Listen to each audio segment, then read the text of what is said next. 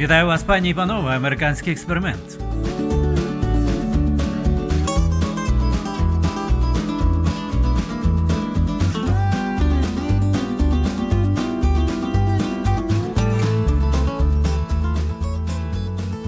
Сьогодні перший день березня, 1 березня. Я Петро Новачех із вами, як і кожного дня, кожного ранку. Сьогодні о 10 годині ранку за тихоокеанським часом, 8 годин вечора у Києві, п'ятниця. Що ми робимо що ми робимо е, у вихідні дні, і я вважаю, що це дуже необхідно, якщо є можливість відвідати добру церкву і почути здорову проповідь з Біблії.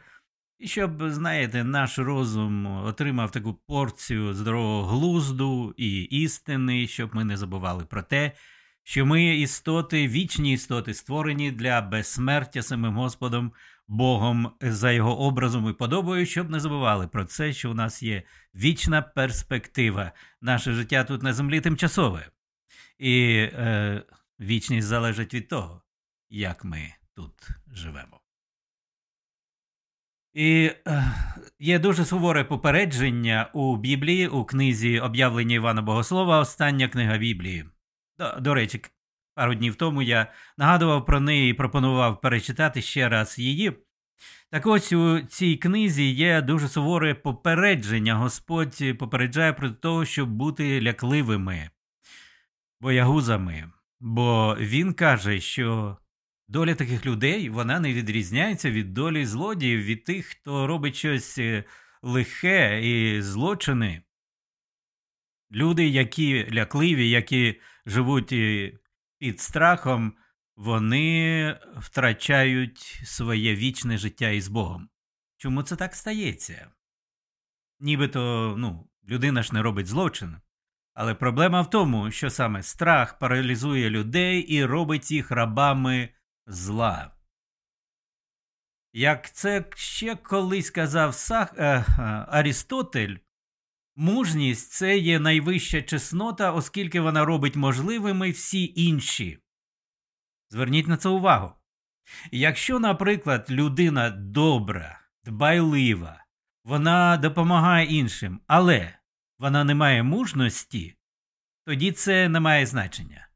Ось уявіть під час нацистської окупації Польщі чи України. І нацисти впроваджують свою політику знищення євреїв.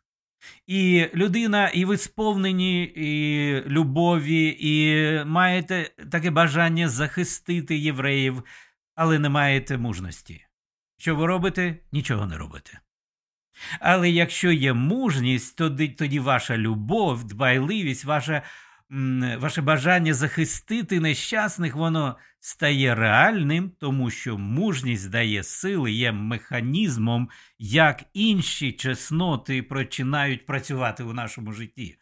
Ось чому Арістотель дуже правий, коли казав, що чеснота найвища це мужність, оскільки вона робить можливими усі інші. Нагадую, що американські експерименти виходить на декількох платформах. Це і Facebook Сергія Демидовича сьогодні і в інші дні, аж до середини березня, тому що Facebook забанив мене. Через е, деякі пости, на мій погляд, справедливі, але що зробиш? У Фейсбука своя логіка, і так само можна казати про YouTube. Тому Поруч із Фейсбуком і Ютубом я продовжую транслювати свої програми на Twitter, бо на платформі X, як вона зараз називається, немає такого жорстокого контролю цензурного, як на попередніх. Ну, отже, працюємо на усіх. І ще раз нагадаю, що якщо ви зайдете на мій веб-сайт новочеков.com, то тоді ви там побачите про всі цю інформацію і знайдете можливість, як можна і слухати і подкастом, і іншими скористуватися можливостями. Дякую ще раз за те, що ви приєднуєтеся до мене. І дякую за всі коментарі. Якщо ви тут, е, скажіть, звідки ви, і буде теж приємно знати про свою аудиторію. Я звернув увагу на публікацію у виданні Мангеттенського інституту, і це е, видання називається City, City Journal. І зараз я виводжу на екран. Подивіться. Публікація написана Мартіном Гурі. Він колишній аналітик ЦРУ і працює е, якраз і тут, і публікує свої матеріали у City Journal. І він розповідає американським читачам про Навального. І називається стаття так: Олексій Навальний та трансцендентність мужності. На початку цієї публікації він чимало говорить про Навального, про історію його життя, боротьби із режимом Путіна. І далі він продовжує у певному сенсі Навальний був бунтарем цифрової ери.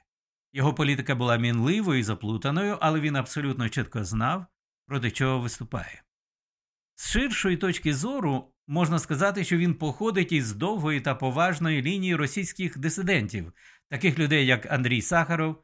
Натан Щаранський, Олександр Солженіцин і переважно забуті численні жертви тиранії, описані у Солженіцинському архіпелазі Гулагу, які страждали і вмирали, щоб зберегти трішки порядності у своєму суспільстві. Росія синонім деспотизму. Історично погано керована була одним із провідних світових виробників політичного героїзму, але нещасна нація, яка потребує та марнує життя багатьох героїв, вона щоб ті урівноважили ганьбу нації. Ну так, дійсно. І е, якби не було тих людей, таких як Сахаров, чи Щаранський, чи Солженіцинці, чи Навальний, то російська нація дійсно дуже ганьблива і не має чим похвалитися. Але ось такі люди вони якось так урівноважують. І ось тут повертається автор публікації до Америки. І я хочу, щоб ви на це звернули увагу, бо ми все добре знаємо, хто в Україні добре знають, що там за стан речей у Росії. А ось про Америку інколи у людей складається така ідеалістична картина, що американці якось вони такі мужні, вони такі, ну, вони так борються за справедливість, вони такі сміливі. Ні, це не так. І ось Мартін Гурі розповідає: ми страждаємо в США від протилежного стану. Наше життя м'яке і легке, але нам не вистачає сміливості. Ми рухаємося великими конформістськими табунами, налякані тим, що Одна оригінальна думка може збити нас з ніг і явити світові, які ми жахливо безпорадні як особистості. Старішини племен нам підказують, які слова використовувати, а на які є табу. Вони постійно змінюються, оскільки це режим навчання слухняності. Відверто каже, і це, на, на жаль, це справді. Це правда. І вже як майже 20 років я перебуваю у Сполучених Штатах, я бачу, як з кожним роком все лякливіші і лякливіші є американці. Вони побоюються висловлювати свої думки, бо якщо вони скажуть, що вони насправді думають, то хм, вони можуть втратити. Ось ми боїмося інтернет натовпу, ми боїмося бути скасованими та втратити роботу. Наймолодші дорослі американці бояться навіть сексу один одного і самого життя. Нікому з нас не загрожує смерть від новачка, але ми боїмося отрути самотності, бо прокляття мужньої людини більш каральним навіть за фізичне переслідування є моральна екзистенційна ізоляція. Ось ще раз я хочу це прочитати. І коли ми думаємо про Навального, і про людей, які боролися з тоталітарізмом в Україні, це люди були, які були ізольовані від е, решти суспільства. Бо більшість, більшість завжди, це просто правило життя. Більшість завжди ізолює себе від цих мужніх дисидентів. Прокляття мужньої людини більш каральним навіть за фізичне переслідування є моральна й екзистенційна ізоляція. Так. І у такій ізоляції перебував і Навальний. А, Ми, Тож ми слухняно продовжує свою публікацію Мартін Гурі у виданні Мангеттенського інституту City Journal. Отже, ми слухняно рухаємося разом із стадом. Ми усвідомлюємо, що наше життя фальшиве, що наші публічні висловлювання є брехнею, але ми удаємо, що приймаємо те, у що не віримо, і любимо те, що ненавидимо. Ми усвідомлюємо і соромимося того, і компенсуємо це тим, що вигадуємо неглибокі драми з собою як головними героями. Ліками від ненависті до себе ми вирішили є нарцисизм. Навальний це те, ким нам заважає стати страх, ким би ми були, якби засвоїли урок Арістотеля про те, що мужність найвища чеснота, оскільки вона робить можливими всі інші. Нам подобається вважати себе толерантними та інклюзивними, але яке це має значення? Якщо ми змушені страхом брати участь у погромах та інквізиції, який сенс політичної свободи, якщо ми перебуваємо в полоні внутрішньої тиранії? Для лякливих, навіть найкращих із них, кожен принцип є умовним, кожна чеснота предметом обговорення. Ну, знаєте, як то кажуть і росіяни, як то кажуть і християни російські, ну, не все так однозначно що стосується, наприклад, цієї російської агресії в Україні. Коли Навальний сідав на рейс до Москви, він знав, що це подорож на цвинтар. Ми вдаємо, що захоплюємося цим актом самопожертви, але якщо бути чесними, ми також визнаємо, що для нас ця поведінка незрозуміла. Який американець сьогодні зробив би те саме? У в'язниці Навальний прочитав книгу Натана Щаранського Бійся зла та обмінявся кількома листами із ним. Щаранський, який зараз проживає в Ізраїлі, розповідав про в одному із листів. Мене дуже розлютило запитання одного європейського кореспондента наступного дня після вашого повернення, повернення до Росії, писав він до Навального. Чому він повернувся? Ми ж всі знали, що його заарештують в аеропорту. Невже він не розумів таких простих речей? Моя відповідь, писав Чаранський, це від, е, із листа до Навального. Моя відповідь була досить грубою. Це ти той, хто чогось не розуміє. Якщо ви думаєте, що метою Навального було виживання, то ви тоді маєте рацію. Але насправді його хвилювала доля його народу. І він каже їм Я не боюся, і ви також не повинні боятися.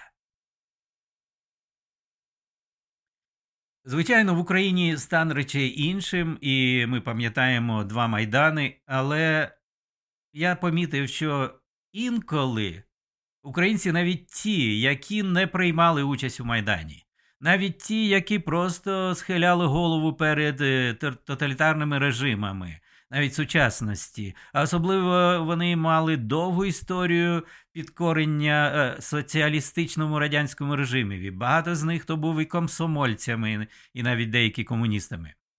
І ось ці люди інколи кажуть: ось ми, українці, сміливі, не такі, як ви залякані росіяни. Е, Насправді меншість українців була смілива. Меншість. Меншість творила історію, і меншість виходила на Майдан. А більшість ми бачили, як вони голосували після того на виборах. Меншість жертвувала собою, а більшість користувалася результатами тих жертв. Отже, це проблема для будь-якої нації.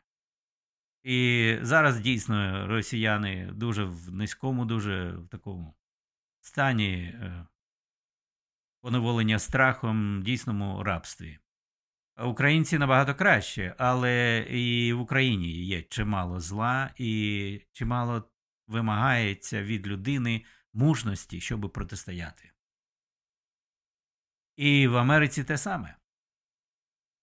І завершує свою публікацію Мартін Гурі, колишній аналітик ЦРУ і е, автор у цьому виданні Мангеттенського інституту, це так називаємо, так званий think tank. Е, він завершує свою статтю так. Навальний своїм способом загибелі змусив нас задуматися, чи є за що я міг би віддати життя? Це темні й жахливі роздуми, і більшість із нас, не створених для мучеництва, все одно відповість Я міг би, і я б хотів. Якщо не заради якоїсь великої мети, то заради коханої, заради дітей або для безпеки сім'ї. Навальний навчив нас, що чесність не просто можлива, а й необхідна. Якщо життя хоче бути чимось більшим, ніж шоу тіней, і що ті, кому немає за що вмирати, не мають заради чого жити. Я звертаю на це увагу іще й тому, що у Сполучених Штатах, на жаль, сьогодні існує чимало політичних в'язнів. І справа в тому, що 6 січня 2021 року близько 200 тисяч протестувальників вийшли на вулиці Вашингтону, столиці країни. Вони вимагали чесних виборів. Ну, як колись українці вимагали чесних виборів під час помаранчевої революції. І українці таки досягли мети і були е, проведені вибори заново, другий тур, у якому і е, правда була виявлена. Переміг Ющенко. А, На жаль, американці ні, вони не такі, вони не домоглися чесних виборів, і вони більшість згодилися із фальсифікаціями. І судді теж не стали розглядати ці проблеми. Я маю на увазі судді Верховного суду, а мали це зробити. І, до речі, їм прийде, їм прийдеться це робити, бо і зараз ця проблема розглядається у Верховному суді, пов'язана із виборами 2020 року. Так от, е, ті люди е, виступали проти фальсифікації на виборах, але серед них були деякі провокатори. І якось вони заохотили і змогли зробити так, що і не вдерлися до капітолію і припинили процедуру. До речі, процедура була тоді підтвердження результатів виборів, і більше як 100 конгресменів від республіканської партії планували виступити і офіційно заявити проти тих результатів, заявити про них як фальсифіковані результати і вимагати чесних виборів. Але е, бандити, що вдерлися до капітолію, таким чином зупинили серйозну юридичну процедуру, у якій була ще можливість переглянути результати виборів у тих штатах, де спостерігалися багато порушень виборчого законодавства. І ось таким чином вдерлися до капітолію люди, зупинили і зупинили також вони цю юридичну процедуру. Засідання Конгресу було призупинено, і після того вже конгресмени не наважувалися піднімати цю тему, бо їх звинувачили. А це ви, ви були тими, хто людей е, вивів на вулиці, щоб вони захопили капітолій, і замовчали навіть ті, хто очевидно збирався і планував вимагати чесних виборів. Ось так сталася б ця проблема. Але вже після того ФБР та поліція і правоохоронці Америки почали заарештовувати людей, які приймали участь у демонстрації. Доходило до того, я якось вам е, розповідав про це, що Тепер ФБРівці спостерігають за кожною людиною, яка просто прилетіла у Вашингтон 6 січня. Бо якась бабуся чи мати там з двома дітьми поїхали до родичів у Вашингтон і прилетіли 6 січня. І тепер ваші імена знаходяться у так званому чорному списку і тепер вас перевіряють дуже серйозно кожного разу, коли ви літаєте авіалініями у Сполучених Штатах. Тому що ви під підозрою, тому що ви 6 січня літали до Вашингтона. Ви могли навіть і не виходити на вулиці, не приймати участь у тій багатотисячній демонстрації, але вас все одно тримає під підозрою держава. Після того їх е, учасників демонстрації почали арештовувати, і багато з них хто проводив місяці навіть е, без можливості вийти. Знаєте, це дуже е, часто таке практикується, якщо людина під підозрою, її арештовують, але поки розглядається її справа, її відпускають під заставу на волю. аж до суду. Але це не стосується учасників демонстрації 6 січня. Тих тримають як найстрашніших злочинців. Інші протестувальники 20-го року багато було дуже протестів після смерті Флойда.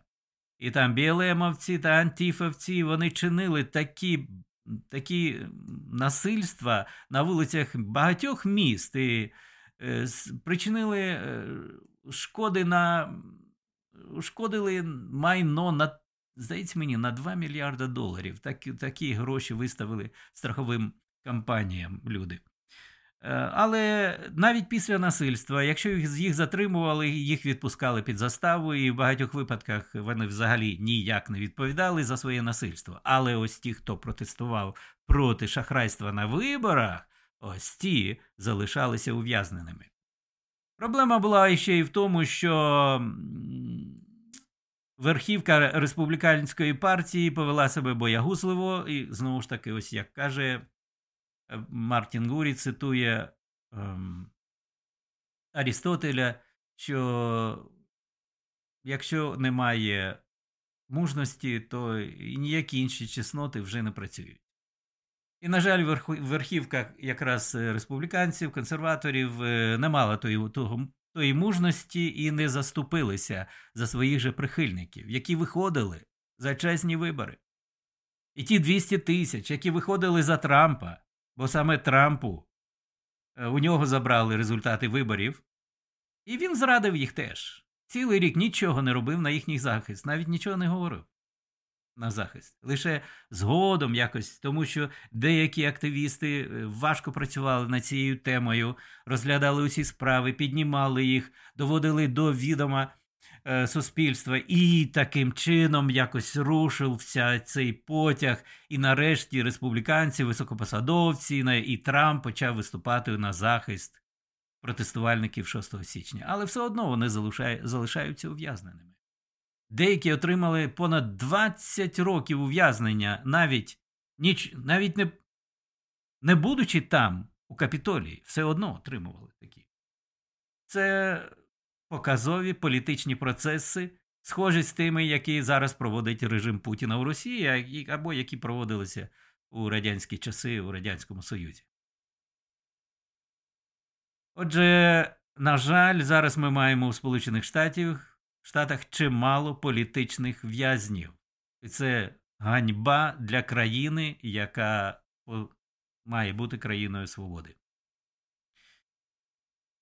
Лише згодом, два роки тому, е, по, по тому, по тих е, подіях 6 січня 2021 року, лише згодом, особливо коли Конгрес отримав більшість республіканців у Нижній палаті представників, тоді.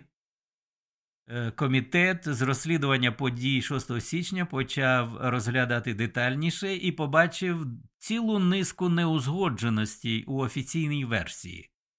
І робота ця, цього комітету вона продемонструвала і переконала нас у тому, що так званий штурм капітолію був заздалегідь підготовленою провокацією федеральних правоохоронців. Це моя певна така думка. Що і саме серед мирних протестувальників були десятки інформаторів ФБР, які провокували юрбу. І це досі є проблемою для суспільства, яке хоче вважати себе свободним суспільством е, сміливих людей. І тепер, знаєте, деякі люди, американці з іронією, згадують рядки із американського гімну. Home of the brave and the land of the free. Е, що Америка це дім сміливих і це земля вільних людей. Багато хто вже і кривиться, чуючи ці рядки, бо не дуже так воно виглядає, особливо для тих, хто був ув'язнений за мирний протест 6 січня. Згідно з офіційною інформацією щодо подій 6 січня нещодавно е, з'явилася іще одна детальна деталь така. Згідно з офіційною інфо, інформацією від ФБР, Хтось напередодні 6 січня заклав дві саморобних бомби біля штаб-квартир Демократичної та Республіканської партій і у Вашингтоні. І про це розповідає видання Епохальні часи. Ось я зараз виведу на екран цю статтю, е, яка розповідає про оці бомби, які були закладені там біля е, штаб-квартири Демократичної партії, ну і також республіканської. Так от е, виявилася ось така подробиця. ФБР тоді заявило, що бомби були справжні і дієві дві саморобних бомби. І навіть нині на сайті ФБР можна знайти інформацію, що воно пропонує винагороду у 500 тисяч доларів США за інформацію, яка допоможе арештувати винних тих, хто закладав ці бомби. Одначе зараз із цими цими новими подробицями е, я не здивуюсь, якщо виявиться, що ту особу, що закладала ті бомби, ФБРовці знали з самого початку. Так от, про це пише зараз Джозеф Ханеман в виданні епохальні часи про цю провокацію з бомбами. А саме що?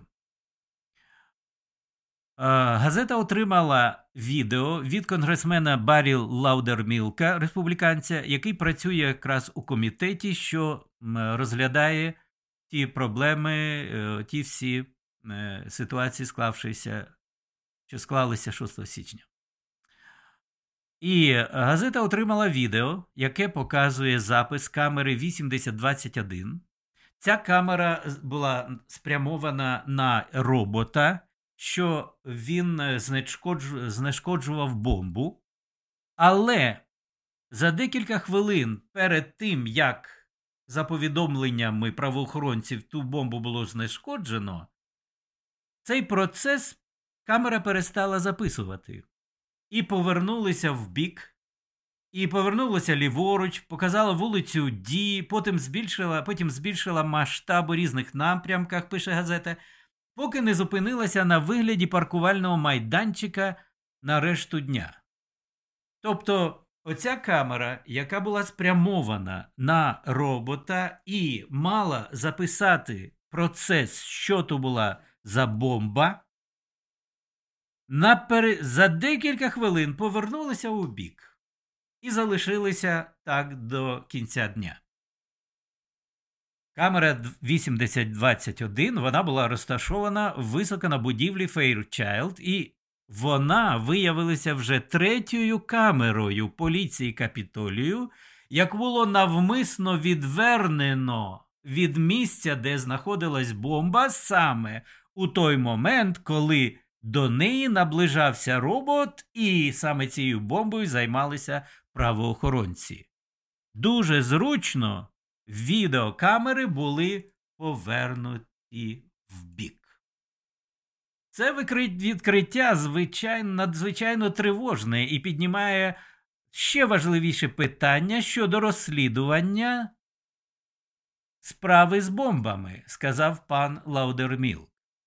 Ми продовжуємо наполегливо шукати відповіді. Американський народ заслуговує на повну прозорість у цьому критичному питанні. У цьому у чому, чому тут проблема? Якщо це була дійсно бомба, закладена дійсно терористами, наприклад, прихильниками Трампа, як це е, намагається видати офіційне слідство, то тоді було б цілком природно, щоб камери спостерігали до самого кінця цей процес, навіть приблизили, щоб було зрозуміло, що це справжні дійові бомби які дійсно е, були загрозою для людей, перебуваючих у тій будівлі. А до, а до речі, у цій будівлі, де е, демократично, е, демократичної партії Конгресу Національного конгресу перебувала на той момент Камала Гарріс, майбутній віце-президент. І оскільки бомба знаходилася у декількох метрах то вона являла собою велику небезпеку, якщо була та дійсно справжня бомба.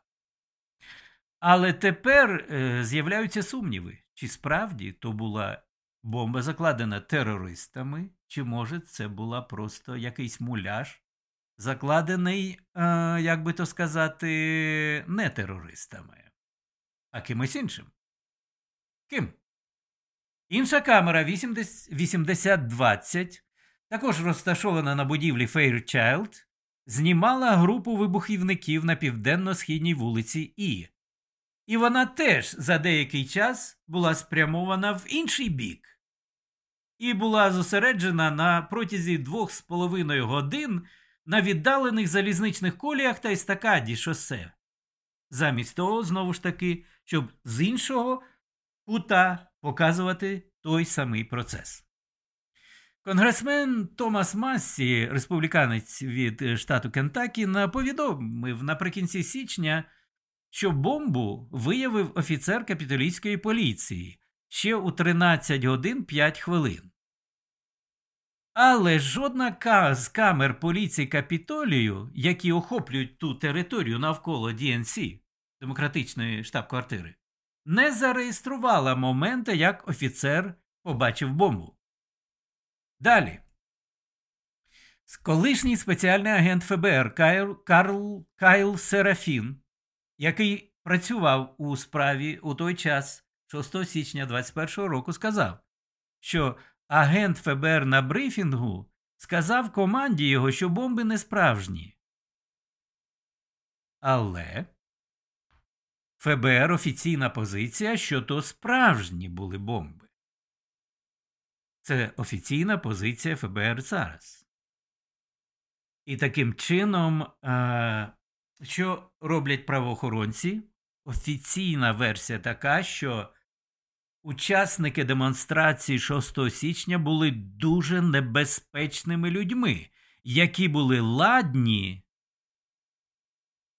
підірвати людей і вбивати десятки людей під час своїх акцій. А насправді, ну, ми не знаємо ще досі це слідство воно продовжується. Але ось якщо спеціальний агент ФБР. Кайл Серафін правий, і він каже, що нам нам повідомили, що це бомба не справжня. Більш того, колишній начальник поліції Капітолію Стівен Сунд не був повідомлений своїм командним штабом про бомбу протягом 42 хвилин після того, як про це про неї повідомив отой працівник, офіцер капітолійської поліції у 13.05 і ще 42 хвилини. Начальник поліції Стівен Сунд не знав про неї. Але якщо дійсно то була реальна бомба, то така безтурботна поведінка агентів секретної служби просто не має сенсу. Бо якщо бомба дійсна, вона ж може спрацювати, там годинниковий механізм в будь-який момент, і якщо бомба вибухне, осколки цієї бомби летітимуть зі швидкістю від 18 до 23 тисяч футів на секунду, як каже інший представник поліції. І ви нічого не можете вдіяти тоді. Це просто дурість не реагувати негайно, казав той представник поліції газеті Епохальні часи. Хіба що, якби у них не було причин для занепокоєння. А саме чому? Якщо ФБРівці з самого початку знали, що ті бомби не справжні, і тоді вони не дуже переймалися. А, хтось знайшов бомбу. Та й не будемо турбувати начальника поліції Капітолію і 42 хвилини, бо це не справжні. Нічого перейматися.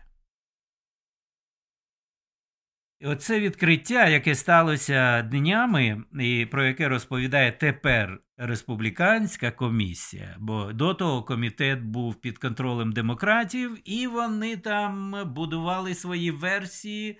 І картини такі були страшні, що просто була загроза світові у тому, що робили протестувальники 6 січня.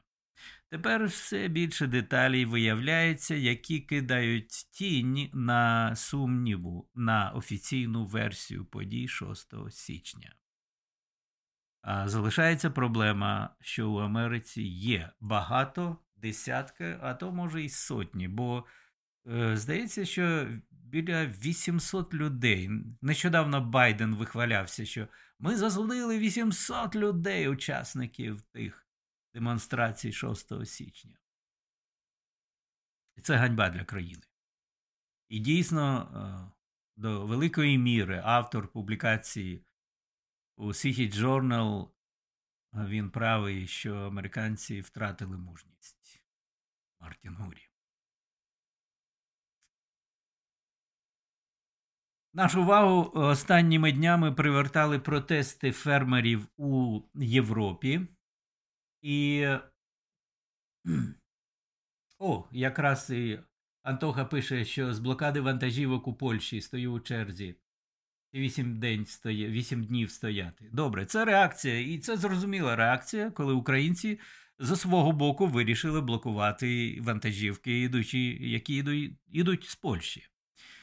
Але все це є відображенням, відголоском великої проблеми, що зараз повстала у Європі, і тепер по всій Європі йдуть протести фермерів. Ми, е, звичайно, говорили про поляків, але це не польська проблема, суто польська, і це не через Україну. І ось до цієї теми звернулися навіть американські автори, представники, е, журналісти, які пишуть на теми фермерського життя у Сполучених Штатах Америки. І ось одна, одне місцеве видання у штаті Кентукі, Lancaster Farming, вони аналізують протести фермерів у Європі, дивляться на ці протести очима американських фермерів. І ось називається ця публікація так. 28 лютого це було позавчора опубліковано. Американські фермери бачать паралелі в сільськогосподарських протестах Європи і ситуації в Америці. Тижні протести по всій Європі самі по собі були переконливою новиною.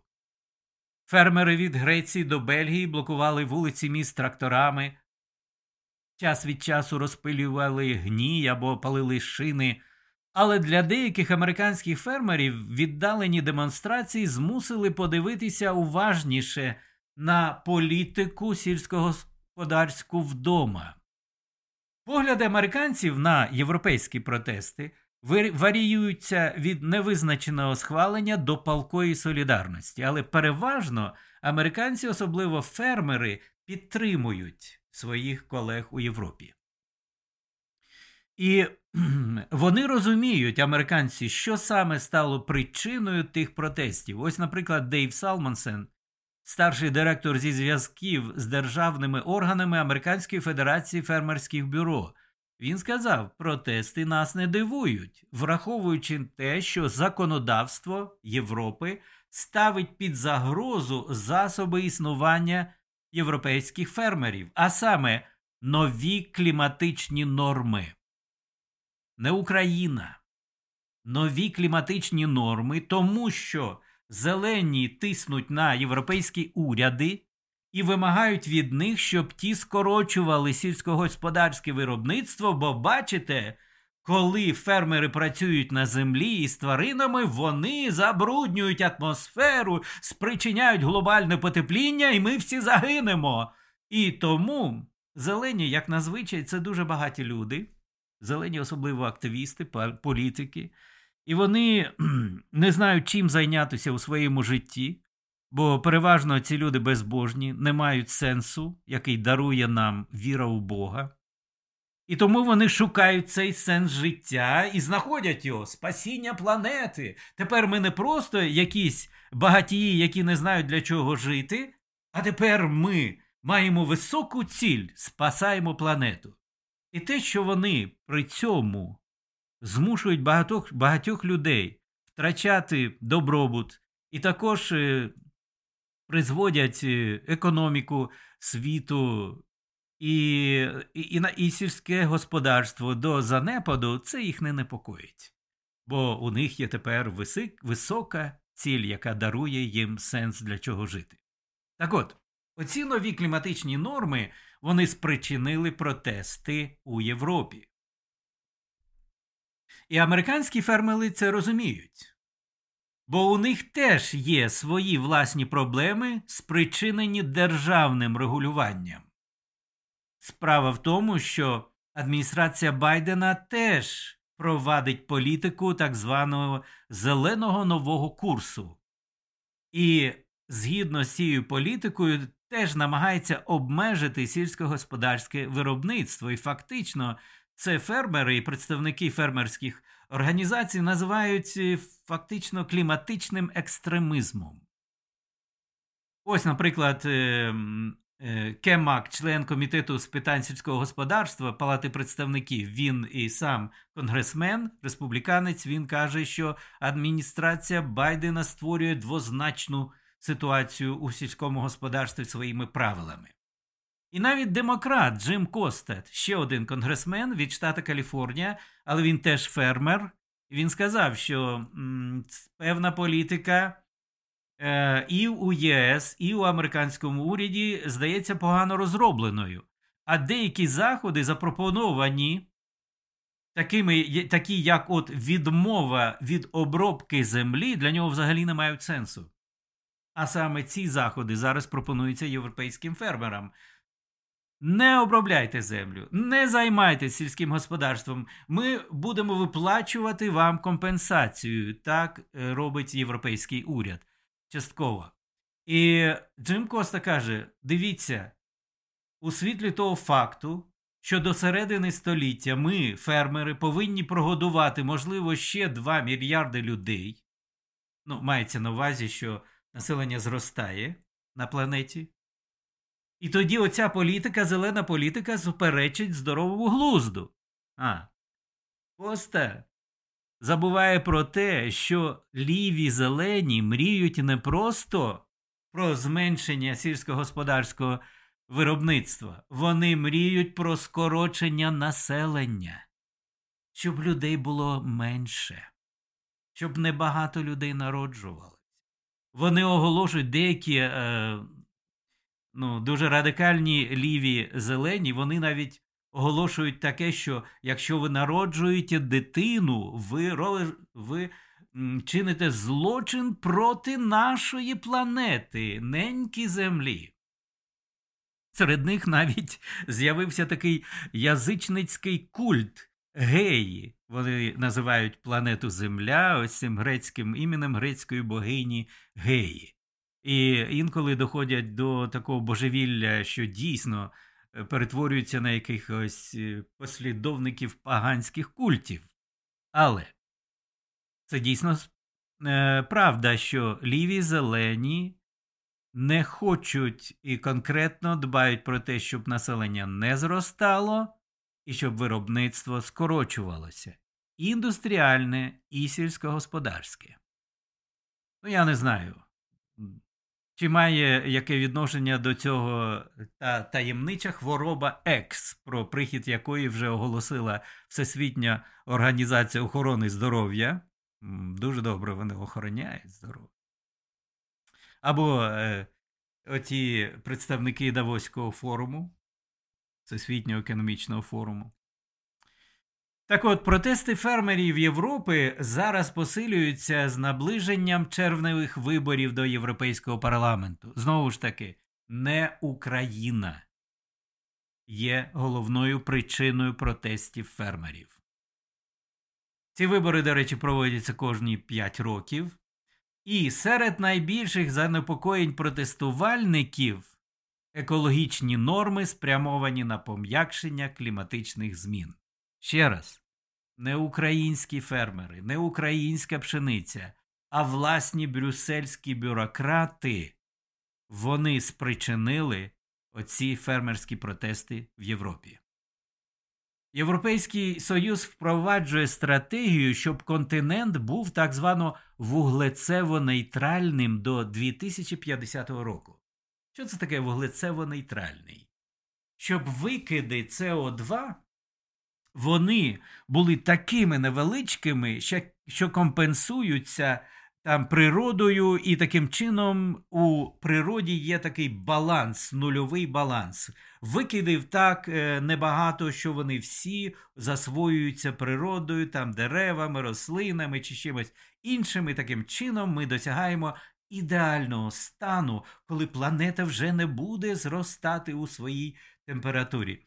До речі, це теж ще не 100% е, істина, що саме СО2 спричинює підвищення температури на планеті. Але все одно для бюрократів це не важливо. Для них є така установка, вони хочуть контролювати усіх і все, і будь-який привід. Чи то, наприклад, для комуністів був добробут робочого люду Всесвіту, чи сьогодні це спасіння планети для бюрократів, для зелених і тих, хто виконує їх програми, це все одно головне повна влада.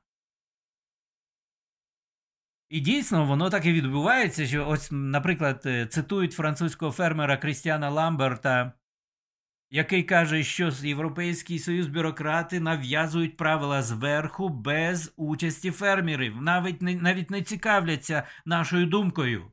Ми побачили нормативне цунамі. Знаєте, ми чули про те, що. Е, е, Ми чули про те, що е, вже багато правил регуляцій і нормувань є в Європейському Союзі.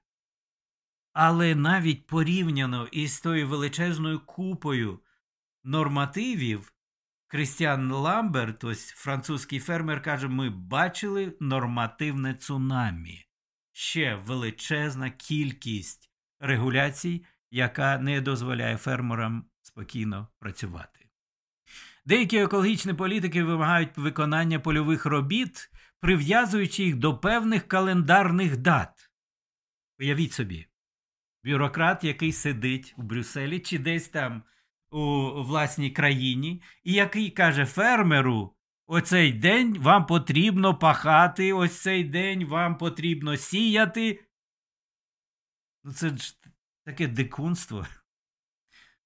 Фермери, Фермери працюють інакше, вони дивляться на погоду, на стан ґрунту, на ситуації, на багато інших факторів. Це нагадує мені, знаєте, у радянські часи у колгоспах та у сільськогосподарських підприємствах держави все ж було державне. Там були партійні керівники. І от партійні керівники, які взагалі не зналися у сільському господарстві, вони керували громадами і казали селянам, коли починати сів, коли прибирати врожай, коли що робити на землі. Взагалі, будучи невігласами у цій галузі. І щось подібне відбувається зараз у Європейському Союзі. Бачите, вони всі одним, як то кажуть, миром помазані, всі ліваки, і комуністи радянські московські, і брюссельські бюрократи. Вони всі вважають себе розумними, такими, що можуть керувати усім, навіть у чому взагалі ніколи не розумілися. Кліматичні програми Європейського Союзу включають е, виплати для фермерів, ну, щоб якось заохотити фермерів робити оці нісенітниці. Вони обіцяють їм грошові виплати і компенсації. Але Оформлення документів є дуже обтяжливим процесом, і платежі іноді відбуваються із запізненням. І тому фермери, які покладалися на ці обіцяні гроші, вони потрапляють у борги і вимушені сплачувати відсотки за свої борги. Подяка бюрократам Кожного разу, коли хтось покладається на державу, на бюрократів, ну не знаю, може шахраї, які в дуже таких близьких стосунках із великим урядом, ну, вони отримують якусь вигоду, а так нормальні люди ні. Як правило, нормальні, нормальні люди, нормальні фермери втрачають від обіцянок уряду. Європейські фермери фермери також протестують проти конкуренції з боку імпорту, і вони з одного боку підтримують українську справу, і тут згадують американські автори і оцю проблему. Але оскільки війна затягнулася, то безмитний імпорт починає урізати е, бізнес європейських виробників. Ну, е, все ж мені здається дійсно, що польські фермери просто знайшли у особі українців цапа від Бувайла. Тому що, бачите, порівняно з українцями набагато їх з ними легше боротися, ніж боротися проти всесильної брюссельської бюрократії. І отже, поляки знайшли тих, кого, проти кого легше боротися. І, до речі, ось що пише and Tracks, що українська преса зробила репортаж, де демонструє, що немає ніяких протестів з Білорусією на кордоні Польщі, а там російські агротовари. Отже, з Росією торговля зростає. І це теж підозріло. Ну, я не здивуюся, якщо з'ясується, що росіяни теж е. Використовують своїх агентів впливу у Польщі, і на оцьому тлі протестів, який відбувається по всій Європі, вони намагаються повернути це проти України. І ось завершують публікацію у цьому е, місцевому виданні Ланкастер. Фармер, е, американські фермери спостерігають за європейськими колегами і ставлять гостре запитання, чи можуть подібні протести відбутися, відбутися тут. На мій погляд, це може відбутися, тому що все більше і американські фермери починають страждати від державного регулювання, і, а саме останні роки, коли адміністрація Байдена узяла на озброєння оцю так звану зелену політику. І е, нещодавно така це незначна ніби подія. Е, у Пенсильванії фермер Аміш Амос Міллер продавав свою продукцію своєї ферми. І знаєте, тут е, така ситуація популярна, що багато людей, пересічних американців, не хочуть купувати продукти у крамницях, у великих супермаркетах, бо ну, вони якось не дуже довіряють їм. І пере... вони переважно хочуть купувати безпосередньо у фермерів натуральний продукт, не переоброблений, не ви... ну, натуральний, те, що вони люблять. Натуральне молоко, і натуральне м'ясо і так далі. І отже, фермери створюють такі невеличкі асоціації приватних членів. І вони підписуються, може, через Фейсбук і якось інакше. І таким чином е, виходять на продаж, і до них, до невеличких крамниць фермерських, приходять саме члени ось цих приватних асоціацій. І купують. І таким чином фермери і люди уникають державного регулювання. Бо я ось приватна особа, я хочу купити молоко у фермера. Хто ти такий? Бюрократ якийсь там із сільськогосподарського комітету, що будеш перешкоджати мені купувати те, що я хочу у цієї людини. У цьому разі американські, американці вільні. І цим користуються. І і це дає е, користь і для людей, які хочуть купувати нормальні яйця, нормальне молоко, і для фермерів але для невеличких фермерів. Бо, звичайно, великі сільськогосподарські корпорації вони не можуть так працювати, вони працюють лише через мережі, торгові мережі, торгівельні мережі. Так от Амос Міллер невеличкий фермер, Аміш. Він зіткнувся із тим, що на нього накинулася держава. І департамент сільського господарства штату стверджує, що його продукція була пов'язана зі спалахами кишкової палички в двох інших штатах, нібито його молоко спричинило оці хвороби. Але адвокати Міллера заперечили це неправда. Оцей рейд правоохоронців, які закрили його ферму і арештували його продукцію, насправді пов'язаний з тим, що хтось там щось доповів, якийсь був донос у 2016 році. Але проблема в тому, що цього ніколи не було, як написав адвокат Роберт Барнс у судовій заяві минулого тижня. Насправді, літня жінка, про яку мовиться у 2016 році, вона померла, вона була на пізній стадії раку і ніколи не пила сирий молочний продукт Амоса Міллера. Але все одно державні урядовці від штату Кентукі, вони е, Пенсильванії, пробачте, вони атакують е, маленького фермера, дрібного фермера. На його захист виступили республіканські конгресмени від Кентуки, наприклад, Томас Мессі. Він сказав прикро, що дрібні фермери були підштовхнуті до таких ситуацій владними державними регулюючими органами та законодавцями, що працюють на інтереси корпорацій та монополій. Ось на це теж треба звертати увагу. Бо великий бізнес завжди виступає за великий уряд. Бо коли, бачите, у великого бізнесу є потенційні можливості, є лобісти, великі гроші, якими вони якось впливають на державних урядовців. І таким чином уряд приймає такі регулюючі нормативи, які спричиняють дуже незруч... великі незручності для дрібних фермерів. А великі корпорації при цьому процвітають. І ось е, цей конгресмен Томас Месі, республіканець, скаже: Я підтримую всіх дрібних фермерів та споживачів, які бажають брати участь у добровільних угодах.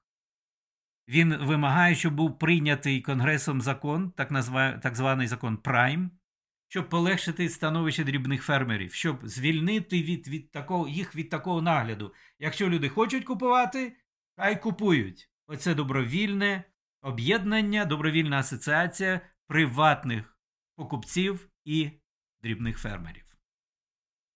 Але, незважаючи на це, влада продовжує тримати під арештом сотні продуктів в фермерському магазині Міллера, і е, судовий процес продовжується. Ем, дивно, що зазвичай кажуть, що республіканська партія це партія великого бізнесу, а демократи вони захищають інтереси дрібних американців. Ні, це не так. Насправді, і це очевидно через те, що демократська партія зараз це партія великого уряду. Вони створюють нові посадові місця, вони вкладають все більше і більше в державний бюджет. Я вам е, нещодавно розказував, що вони наймають 87 тисяч податкових агентів, щоб ті перевіряли наші декларації. І вони виправдовують, що ми будемо розглядати декларації найбагатших людей в Америці. Насправді, їх не так багато, тих найбагатших людей. І часто вони уникають високих податків через свої зв'язки, великі бізнеси з великим урядом, знаходять якісь полегшення податкові. А ось середній клас, а ось просто дрібні фермери, чи, може, дрібні якісь е, власники невеличких підприємств вони будуть перевірятися і їх будуть штрафувати, тому що у податковому законодавстві ніхто не може розібратися. Воно таке складне, там десятки тисяч сторінок. І останнє ще рішення, яке мені теж е, каже, нагадує про те, що може таки статися, е, статися можуть протести тут у Америці. Це те, що Генеральний прокурор Нью-Йорка Летиція Джеймс подала позов на компанію JBS USA, найбільшого у світі виробника яловичини. Саме за що? Бо виробництво яловичини наголосила прокурорша Джеймс.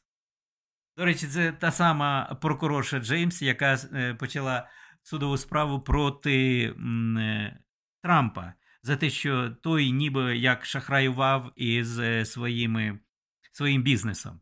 Ну, Я про це вже розповідав, не буду повертатися. А також Джеймс зазначила, що виробництво яловичини має найбільший відбиток парникових газів. Серед усіх основних харчових продуктів на тваринництво припадає 14,5 глобальних викидів парникових газів. А компанія JBS обіцяла, що вони будуть скорочувати це. Що це значить? Що навіть від великої цієї корпорації влада вимагає, щоб ті скоротили виробництво яловичини, а це значить менше м'яса, а це значить, воно буде дорожчим. І ось вона пише. Оскільки сім'ї продовжують щодня стикатися з наслідками кліматичної кризи, вони готові витрачати більше своїх важко зароблених грошей на продукти від брендів, які є кращими для навколишнього середовища. Бачите, у що вірять демократи? що ви, пересічні американці, чи просто пересічні громадяни, бо це міжнародна е, корпорація насправді, ви згодні платити більше за м'ясо, за яловичину, тому що ви дбаєте про енвайрмент, тому що ви дбаєте про кліматичну кризу. Це так вона думає про бідних американців, а дуже багато людей е, мають труднощі, коли бачать такі високі цінники на яловичину і взагалі на м'ясо, і воно зросло зросло у ціні якби не двічі, а то може і втричі. Я пам'ятаю часи, коли добра яловичина тут коштувала десь близько так 6, 6 доларів за фунт. А тепер добра вона коштує 20 доларів за фунт. Дякую, дякуємо урядові, який дуже дбає про збереження нашої планети. Бо, бачите, корови там щось напукали і е, спричинили глобальне потепління. Ну, не знаю. Може, воно і добре, бо JBS, ця компанія, вона теж підтримала оцю, оцю політику зелених і почала навіть приймали, приймали вони участь у нещодавному кліматичному саміті у Дубаї. І там вони оголосили, що ми приймаємо додаткові міри для того, щоб ініціативи щодо сталого розвитку, вкладаємося у зелену е, енергію і так далі. Ну, не брешіть. Якщо вони. А прокурорша каже, ви брешете, ви нічого такого не робите, отже, ми будемо вас карати. Ну, добре. Мож, може, знаєте, я думаю, що може воно і добре, що вони не брехали, що вони перестали підтримувати цю безглузду політику, а продовжували е, служити людям і виробляти добру продукцію, яка на користь е, середньому пересічному споживачеві, пересічному американцеві і може багатьом людям у світі, для яких працює ця компанія. Отже, наступ на продовольство це, бачите, нам могло якось здаватися, що Зелені переважно вони борються проти індустріальних якихось галузей, проти виробництва, може, енергії. Ні, вони борються проти їжі. І оскільки вони самі дуже багаті люди, і вони не страждають від підвищення цін, то вони і не переймаються тим, що для мільйонів землян багать м'ясо, я думаю, що м'ясо стане просто неможливим, неможливо купувати через те, що воно буде буде дуже дорогим. Прийдеться їсти комах, що вони там пропонують, чи гусениць, не знаємо. Ось такий американський експеримент. Сьогодні, п'ятниця 1 березня, зустрінемося після вихідних. Нехай Господь благословить нас, на нього покладаємо нашу надію і розуміємо, що люди, вони просто як дим, як порох. Господь двухне і розвіє усіх. Дякуємо за це. Слава Ісусу Христу!